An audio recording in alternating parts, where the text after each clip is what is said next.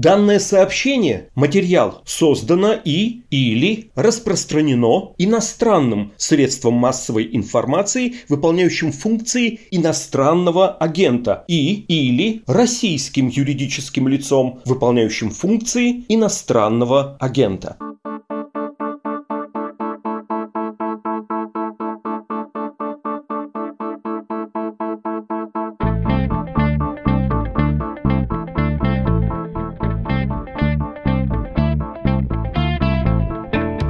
Смешно, на меня на днях спросили, кто это в «Медузе» таким похожим на Парфенова голосом читает вот этот нелепый текст про иноагента, а это он и читает, Леонид Парфенов, в знак сочувствия «Медузе». Но ведет этот подкаст, может быть, к вашему сожалению, не Леонид Парфенов, а Владислав Горин. Называется все это «Что случилось? Люди, события, явления...» Тьфу. Подкаст о новостях, которые долго останутся важными. Хотя шутки в сторону. Поговорим мы сегодня о довольно невеселых вещах, частью которых все произошедшее с «Медузой» является. Давайте очертим очерчу тему так. Интенсификация репрессий в России, усиление авторитаризма в стране. Все то, что наблюдается еще с весны 2020 года, продолжается сейчас и включает весьма произвольное, но всегда не в пользу общества правоприменение, а также разработку новых дискриминирующих репрессивных норм.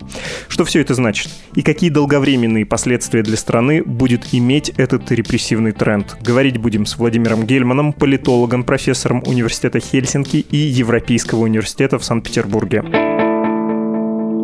А, да, начался наш выпуск сочувствия и сочувствующих, но я и так бы вам напомнил о пожертвованиях. Ну так вот, поддержите, пожалуйста, «Медузу». Это легко сделать на страничке support.meduza.io. Нынче о поддержке нашего издания говорю не только я, но и Юрий Юлианович Шевчук. Вот послушайте. Здравствуйте, дорогие. Всем привет. Позвольте мне сказать несколько слов в поддержку «Медузе». Как многие из вас знают, этому интернет-изданию наше российское правительство торжественно присвоило звание иностранный агент. Да, словосочетание-то какое стрёмное, мрачное, тяжелое. С душком 37 года или Третьей мировой войны. Да, непредсказуемо, как дубина русгвардейца.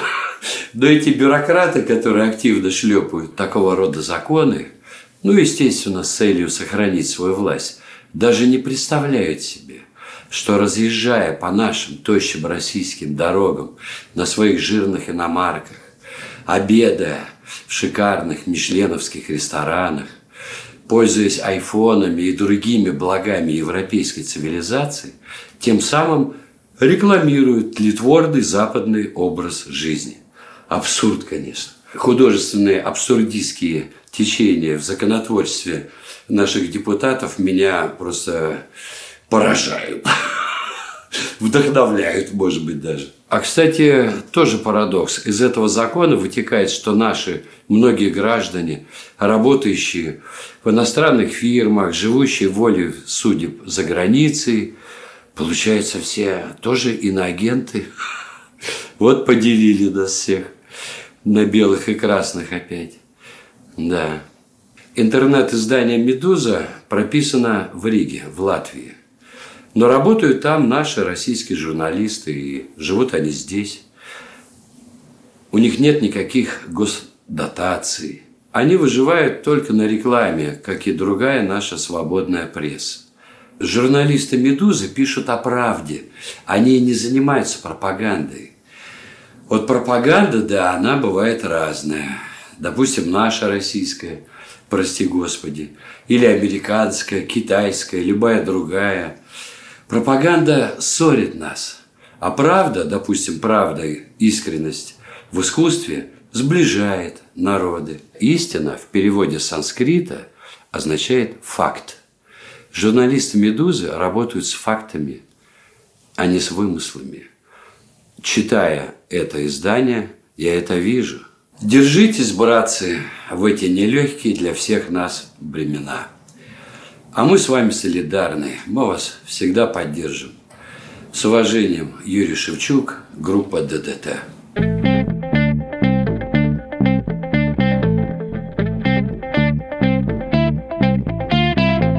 Теме. С нами Владимир Гельман, политолог, профессор университета Хельсинки и Европейского университета в Санкт-Петербурге. Владимир Яковлевич, здравствуйте. Добрый день. Есть такой комплекс ощущений, я понимаю, как это прозвучит, я стараюсь не злоупотреблять такими вещами, но, с другой стороны, подкаст. Иногда простительно поговорить про ощущения. Вот читаешь новости, и создается полное мнение, что происходит то, что по-русски называется закручиванием гаек. И законопроект о запрете баллотироваться в Думу людям, причастным к деятельности общественного или религиозного объединения, и там дальше есть название, но подразумевается, что ударит все это по теме тем, кто был связан с Навальным или даже просто перечислял деньги его структурам. В эту же копилку и законодательство, и право применения относительно политических структур Навального. Сюда же закон о просветительской деятельности, сюда же действия силовиков по отношению к тем, кто протестовал в Москве, Петербурге, других городах. Там есть разные названия. Санитарное дело, дворцовое дело, такое секое. Ну и вы, я думаю, тоже можете добавить довольно большое количество пунктов. Склонны ли вы вот так, если немножко отстраненно от ощущения отходя и глядя на все это академически, объединять все это в единый процесс, в единый какой-то репрессивный тренд? И если да, то что это за процесс? Когда начался? Когда точка отсчета? Ну, действительно, последнее время различные шаги которые предпринимают органы государственной власти российские, направлены на усиление репрессий. Этот тренд начался не вчера. Собственно, начало ему положили протесты 2011-2012 годов, после которых Путин, вернувшись на пост президента России, анонсировал закручивание гаек. И уже вскоре после этого были приняты первые репрессивные законы об иностранных агентах. В частности, были проведены репрессии, которые затрагивали участников протестных движений. Ну, такое печально знаменитое болотное дело, когда участников протестов на Болотной площади приговорили к различным срокам лишения свободы. После 2014 года к этим тенденциям тенденциям добавились и законы о нежелательных организациях, и ужесточение мер, связанных с контролем над средствами массовой информации. Ну, не «Медузе» мне рассказывать о том, как это повлияло на российские СМИ. И эти меры ужесточались по мере того, как власти воспринимали угрозы, исходящие от недовольных их действиями. Первый раунд репрессий с точки зрения властей, казалось, был вполне успешным волна протестов 11-12 годов пошла на спад, но снижение политической поддержки, которая наблюдается на протяжении всего последнего времени и приближение думских выборов вынуждает власти к тому, чтобы снова использовать те же инструменты и стараться применять их более систематически и наносить таким образом ущерб своим противникам в более сильной форме. Небольшой уточняющий вопрос. Были в числе тех политологов, с которыми «Медуза» поговорила и опубликовала текст, э, такой набор монологов про то, что произошло после очередного раунда вот этих э, законов, законопроектов. И там заголовок такой «Авторитаризм мы уже прошли, это диктатура». Но вот хочется уточнить, является ли все происходящее новым качеством? Или это просто раскрытие потенциала той системы, которая и так была построена? Вы сказали про 2012 год, но есть ощущение, что она, знаете, ну и в 2004 вообще-то была уже готовенькая, когда выборы были безальтернативными, и никто власть не собирался отдавать. Ну, я должен уточнить, что этот заголовок, цитата не моя, а коллеги Лукьяновой, которая произнесла эту фразу. На самом деле российский авторитаризм сложился, вы правы, в 2000-е годы. Тогда были сформированы его основные формальные и неформальные правила игры. Но в этот период времени репрессии почти не использовались, то есть они затрагивали конкретных участников тех или иных протестных акций, которые явно выступали против режима. И что очень важно, эти протестные акции в то время были совершенно немногочисленными. Ну вот была такая стратегия 31, когда активисты выходили на площадь в Москве по 31 числам, тем самым демонстрируя свое несогласие с ограничениями прав граждан. Ну, количество участников этих протестных действий, оно было очень невелико. Уже протесты 2011-2012 годов были совершенно другими по масштабу, и властям приходилось гораздо более интенсивно использовать репрессивные инструменты. То есть режим, по сути, оставался тем же самым, и до сих пор остается. Но набор инструментов, которым режим пользуется для обеспечения своего господства, он со временем меняется. В 2000-е годы главным инструментом поддержания лояльности был экономический рост – который отражался на доходах граждан. Люди улучшали свое материальное благосостояние и во многом поэтому готовы были соглашаться с политическим статус-кво. В 2010-е годы экономический рост прекращается, реальные доходы перестают расти, и на смену экономическим стимулам идут стимулы, связанные с пропагандой. Государственная пропаганда очень активно работает на поддержание лояльности. Собственно, эйфория после присоединения Крыма сыграла определенную роль. Но сейчас мы видим, и это фиксируют данные массовых опросов, что, в общем, эти инструменты тоже оказываются исчерпанными. То есть государственная пропаганда не позволяет поддерживать лояльность граждан. И тогда единственным доступным инструментом остается применение репрессий. Есть такое высказывание американского политолога Адама Пшеворского о том, что авторитарное равновесие держится на лжи, страхе и экономическом процветании. Ну вот, экономического процветания уже нет, ложь оказывается неэффективной, соответственно, приходится опираться на страх. Вы, повторю то, что вы сказали, считаете точкой отсечения 2012 год. Это такой большой вектор, когда он и сейчас выглядит на самом деле экватором, когда вот точно мог уйти Владимир Путин без проблем, система могла функционировать без него, но, может быть, при его каком-то не самом официальном влиянии, там много говорили про Дэн Сяопина, чуть позже говорили и про вариант типа казахстанского какого-то сценария. Знали бы мы, да, что доживем до такого состояния тоже тоже. Но, тем не менее, вам не кажется, что все-таки важнее точка под названием 2020 год, когда тоже были альтернативы, когда тоже существенно снизилось вот это поле развития для системы, и когда система окончательно отождествилась с конкретным лицом? Или нет? Обнуление, вот это все, это слишком переоценено? Ну, я думаю, что на самом деле поправки в Конституцию, о которых вы говорите, стали скорее оформлением тех решений, которые были приняты ранее. И действительно, мы можем дискутировать, какие были варианты, какие были развилки, но важно то, что для российского руководства выбор вот именно такого решения, он, конечно, был совершенно сознательным, он исходил из того, что все другие варианты решения ну, будут еще хуже для благополучия тех людей, которые правят нашей страной сегодня. Но я обращаю внимание, что несмотря на все эти тенденции, российский политический режим в основе своей остается прежним.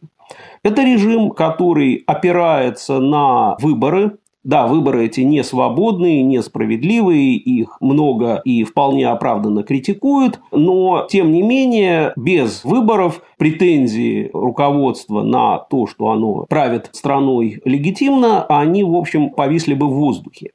И, собственно, никто, да, в принципе, не мешает вообще отменить выборы в Госдуму, отменить президентские выборы или проводить эти выборы там, из единственного кандидата. Но, тем не менее, вот этого не делается.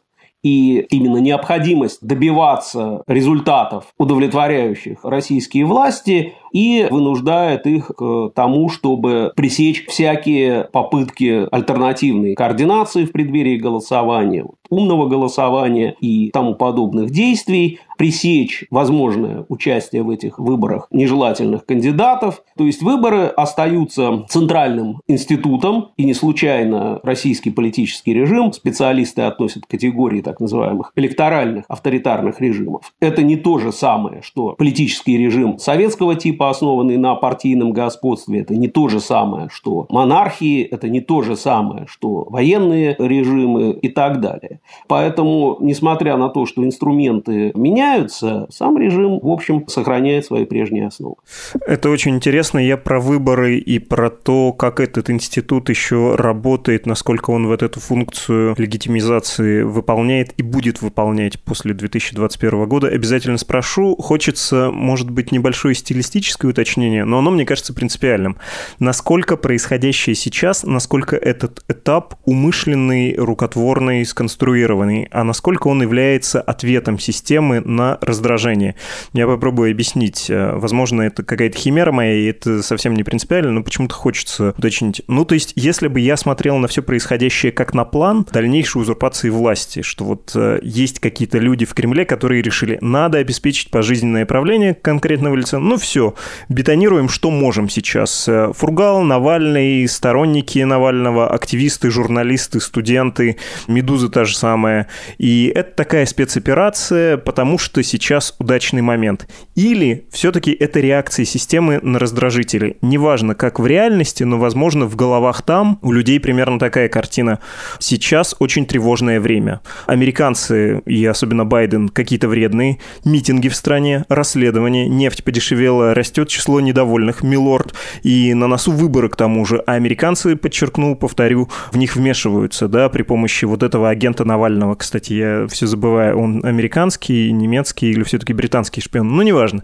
И надо реагировать. Вот мы снимаем угрозы, это чрезвычайное реагирование. Что из этого, на ваш взгляд, ну и насколько это принципиально? Какого рода природа у этого сценария? Такая рукотворная или скорее рефлекторная? Ну, есть исследования репрессий не в России, а в международной сравнительной перспективе, которые говорят, что главным фактором, обуславливающим интенсивность репрессий, является восприятие угроз. Вот ровно то, о чем вы сейчас сказали. И если даже относительно небольшие протестные выступления воспринимаются как нечто затрагивающее вопросы жизни и смерти, то, выбирая из меню различных реакций, власти предпочтут использовать репрессии а не какие-то другие средства. Там, покупку лояльности, кооптацию, что-то еще. И на самом деле российский опыт вполне вписывается в эти рассуждения. Другой очень важный аспект связан с тем, что, выбирая различные варианты реагирования, власти смотрят на то, насколько успешным был предшествующий опыт использования репрессий. Прежде всего в своей стране, но очень часто и в других странах. И в этом смысле, опять-таки, российские власти не без оснований считают, что первые волны репрессий были вполне себе успешными. Протесты 11-12 годов удалось подавить, хотя мы не знаем, возможно, они и без того бы прошли на спад. Соответственно, надо действовать ровно так же, только более интенсивно, более последовательно и охватывать репрессиями гораздо более широкий круг потенциальных мишеней. Я думаю, что, конечно, есть, ну, я бы сказал так, идейные сторонники репрессий, те, которые спят и видят, как бы всех посадить и расстрелять. Но на самом деле это скорее такой прагматический выбор, связанный с тем, что других вариантов не остается. В связи с репрессиями и вот с такой реакцией часто можно встретить высказывания, ну, почти фольклорные. Раньше все вспоминали табакерку, сейчас, к счастью, перестали, а нынче говорят ну вот, власть демонстрирует этими репрессиями и своими чрезмерными, ненужными, ошибочными действиями свою слабость. Вот они дошли до предельного предела, до самого нижнего дна и вообще самый темный час перед рассветом. Все, что сейчас происходит с усилением репрессивного тренда, говорит о слабости, о последних днях режима или нет, ничего это не значит, так может долго продолжаться. На самом деле нет прямой связи между применением таких вот селективных репрессий и продолжительностью существования режима. Другое дело, что режимы, опирающиеся на широкомасштабное использование репрессий, они как бы в потенциале более уязвимы не по отношению к э, массовым протестам или каким-то другим проявлениям общественного недовольства, а они более уязвимы в том, что репрессивный аппарат получает большой объем власти и ресурсов и в какой-то момент времени может оказаться слишком влиятельным. Ну, проще говоря, вот если в России или в какой-то другой стране выживание того или иного лидера полностью зависит от репрессивного аппарата, то в какой-то момент репрессивный аппарат может прийти к э, выводу, что ну, вообще-то им проще править самим и обходиться без этого лидера. И такого рода примеров в современной политической истории во многих странах, там Африки, Южнее Сахары, не так мало. Для России пока эти риски не очень актуальны, однако более широкомасштабное использование репрессий эти риски увеличивает. Вот это и было бы перерождением, это и называется скучным или наоборот, кому-то кажущимся веселым, экзотическим словом хунта. У нас пока режим, опирающийся на выборы, какими бы он их себе не представлял, какими бы он их себе не конструировал. 2021 год выглядит, он и раньше можно было предсказать будет интересным, а сейчас все интереснее и интереснее выглядит. Во-первых, мы увидим, может быть, самые несвободные, самые зацементированные выборы вот с этим законодательством, если, конечно, примут примут эту норму с просто выключением из процесса сотен тысяч людей. Я про вот этот законопроект направлен на сторонников э, Навального, чтобы выключить их из политического процесса. Кроме того, системные партии, которые могли бы быть какой-то инфраструктурой, может быть, альтернативной, они, очевидно, разваливаются. Все не очень здорово и у Миронова в «Справедливой России», и КПРФ с ЛДПР, в том числе в силу естественных физических причин, просто постарели. Можем ли мы уже после этих выборов увидеть разрушение вот этой основы или нет? Придется подождать еще один цикл, когда все окончательно развалится, и тут вот эта нога, эти выборы, они посыплются, и что-то либо новое придет на смену, не знаю, откровенный силовой режим, или настанут какие-то перемены. Ну, я не готов делать прогнозы. Давайте мы посмотрим на то, как пройдут выборы думские и чем они закончатся. Я подозреваю, что и российское руководство тоже, видимо, будет делать какие-то выводы о дальнейшей судьбе и существующих партий и выборов, подводя их итоги. Пока, по крайней мере, я не вижу каких-то позывов к тому, чтобы от выборов отказываться. И я бы сказал, что это такое решение, которое является своего рода билетом в один конец. Да, если вы отказываетесь от проведения выборов и правите, не имея легитимного мандата, то, соответственно, у вас возрастают э, вот все те риски, о которых я говорил, и, соответственно, вы лишаетесь важного канала обратной связи, потому что, ну вот, прошли выборы, да, не, не свободные и несправедливые, вы получили информацию о том, что какие-то избиратели голосуют не так, как вам хочется, соответственно, вы знаете, что, ага, в этих регионах там не дорабатывают губернаторы,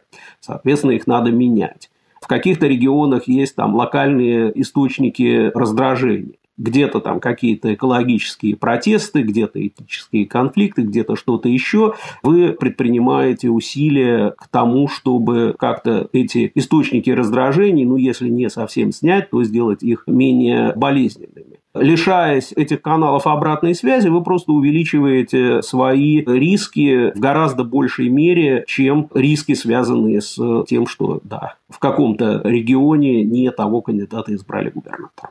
Что еще из последствий вот этого репрессивного тренда мы увидим в ближайшее время? В чем могут быть проблемы, кроме того, о чем вы сказали? Не знаю, может быть, есть последствия и от каких-то пряников, потому что то, что пытались сделать популярной мерой, э, регуляцию цен на продукты, тоже в ближайшем будущем может э, отозваться не очень здорово. Уничтожение остатков прессы — это, как нескромно прозвучит, тоже, наверное, не самое замечательное действие уже в ближайшем будущем, которое позволит получить неприятный ответный результат. В ближайшем будущем что отзовется? Ну, давайте посмотрим, для чего, собственно, проводятся репрессии. Они, конечно, выполняют важную карательную функцию. То есть власти пытаются всячески насолить своим врагам. Кого-то посадить, кого-то отравить, еще что-то сделать. Но важнейшим адресатом репрессий все-таки являются не те, кто так или иначе выступают против властей, а те, кто потенциально готов присоединиться к направленным против властей действиям. И репрессии выполняют очень важную сигнальную функцию. Ну вот что произошло после болотного дела? Да, там несколько десятков человек оказались за решеткой, а довольно большое количество активистов, не вовлеченных в ядро протеста, испугалось и убежало за границу. Ну, с точки зрения властей, это очень хороший результат. Сегодня, поскольку круг потенциальных противников властей гораздо шире, соответственно, приходится предпринимать меры, адресованные, скажем так, неопределенному кругу лиц тот же самый закон о просветительской деятельности, это попытка пресечь распространение нежелательных для властей идей, по крайней мере, через те каналы, которые этот закон регулирует. То есть учебные заведения, музеи, различные площадки, Таким образом, власти пытаются, с одной стороны, не допустить того, чтобы эта деятельность велась, а с другой создать риски для потенциальных участников этого процесса. Соответственно, понятно, что те люди, которые, может быть, и не являются противниками режима идейными, они 40 раз подумают, стоит ли участвовать в каком-то рода мероприятиях, которые вызовут недовольство властей. Ну и, собственно, мы видим такие, что ли, попытки самоцензуры в самых разных местах. Это, собственно, то, чего и пытаются добиться власти своими действиями. И в общем и целом им это отчасти удается. Отчасти потому, что нету инструментов всеобъемлющего контроля, подобных тем, которые были, скажем, в поздние декады Советского Союза, когда был контроль и по линии аппарата коммунистической партии, он пронизывал всю советскую систему сверху дониза, и по линии спецслужб, Сейчас этот контроль носит выборочный характер, и поэтому сигнальные функции репрессий оказываются достаточно ограниченными условно говоря, недовольные, наверное, не выйдут на какие-то крупные акции протеста, но это не значит, что они будут сидеть тихо, сложа руки и ждать неизвестно сколько времени, пока что-то не начнет в стране меняться. Думаю, что наверняка найдутся какие-то другие способы выражения своего недовольства. Грубо говоря, режим все равно, отжив свое, уйдет, но он мог бы прожить это время чуть иначе и чуть, может быть, гибче реагировать на вызовы, потому что что он бы их лучше видел, а сейчас он будет их видеть намного хуже, потому что не будет, собственно, никакого открытого выражения недовольства. Совершенно верно. Вот если мы посмотрим на то, как действовал политический режим в позднем Советском Союзе, там, с конца 1960-х до середины 1980-х годов, то мы увидим, что власти старались закрыть все каналы для выражения общественного недовольства, даже там, где вообще-то им важно было получать обратную связь.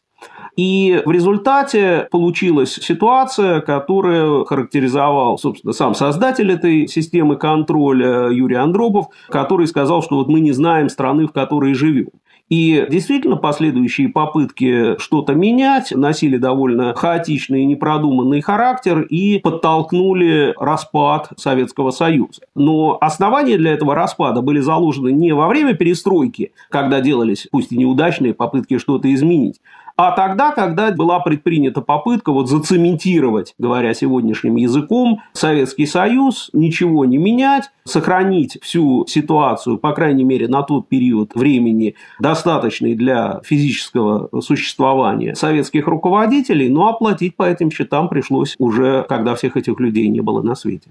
Про счета, по которым придется платить э, современному поколению, какие далекие последствия вы сейчас видите? Ну, потому потому что, наверное, все-таки нельзя сойти с исторической дороги и вместо развития общественных институтов, развития науки, социальных сервисов, экономики заниматься черти чем, и потом за это не поплатиться. Так уже было в нашей истории, и не раз, и всякий раз приходилось платить, причем довольно высокую цену. Я скажу откровенно, меня сейчас больше всего, это частный личный сюжет, но он меня почему-то тревожит больше всего.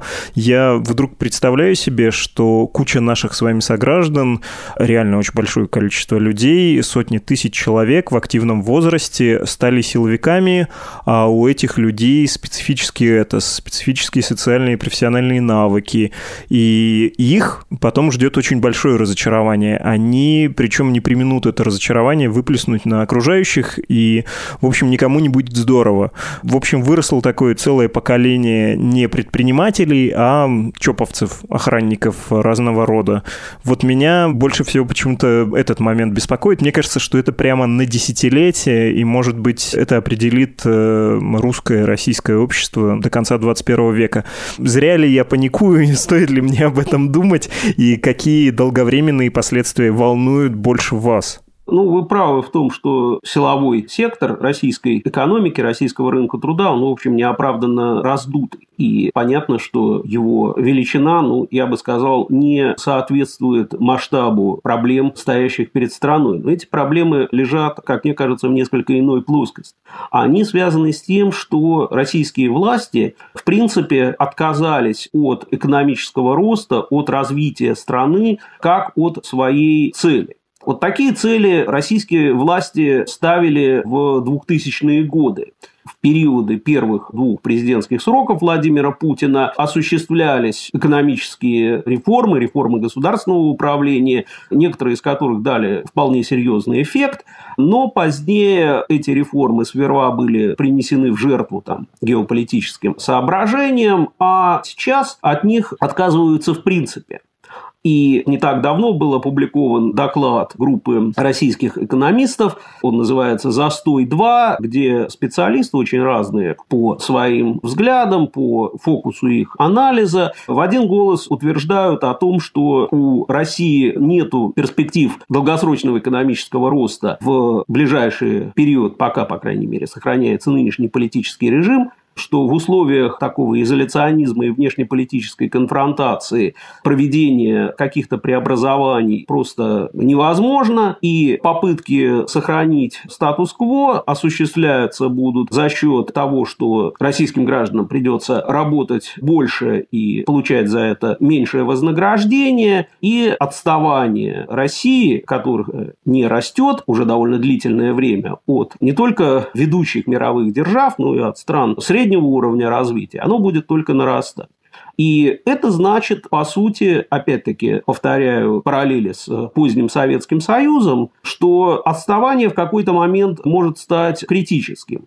И тогда окажется, что все разговоры о величии России, о ее мировой роли, о том, что у нас развитая страна, могут оказаться блефом, и Россия может из второго эшелона стран, к которому она, ну, в общем, объективно по всем параметрам относится, откатиться туда, где находятся там те же страны Африки южнее Сахары. Да, нам кажется сегодня, что мы живем богаче, чем они, но это богатство, скорее всего, будет растеряно при продолжении нынешних политико-экономических тенденций. Вот, на мой взгляд, эти перспективы многими россиянами не осознаются как реальные угрозы. Нам кажется, что Россия очень успешная страна, но эти представления об успешности базируются на достижениях прошлого а не на том, что есть в стране сейчас и о том, что придется ждать в ближайшем будущем в том числе прошлого десятилетия, последние 10 лет в России, по сути, стагнации. Всех, кому интересно про «Застой 2», отсылаю к нашему же выпуску. Мы говорили с экономистом, одним из авторов этого доклада «Застой 2» Олегом Ицхоки.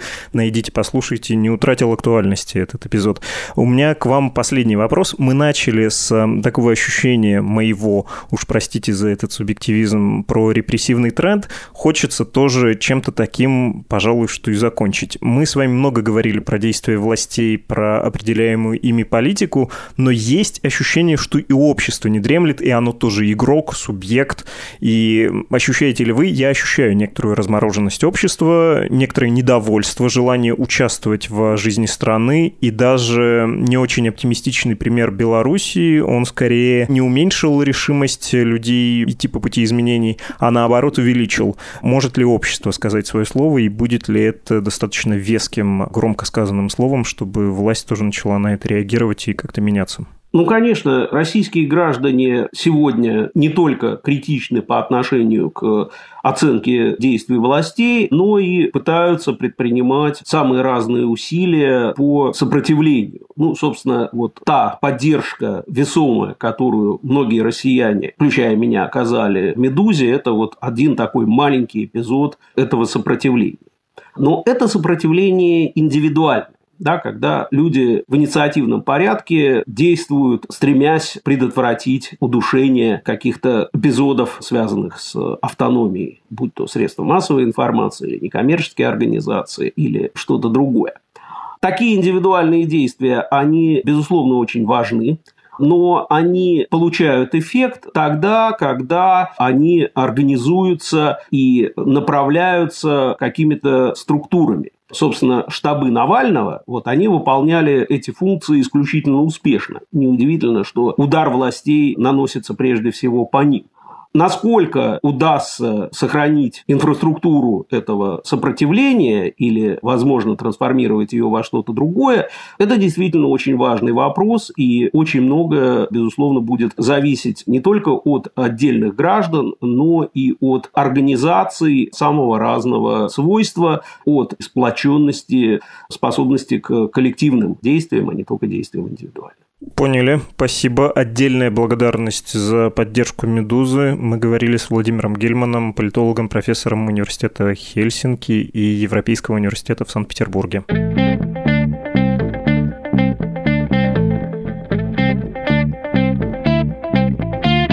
Вы слушали «Что случилось?» Подкаст о новостях, которые долго остаются важными. Поддержать «Медузу» рублем, евро, долларом, биткоином можно на страничке support.meduza.io, поделиться идеями по имейлу подкаст собакамедуза.io и через телеграм «Медуза loves you». До свидания.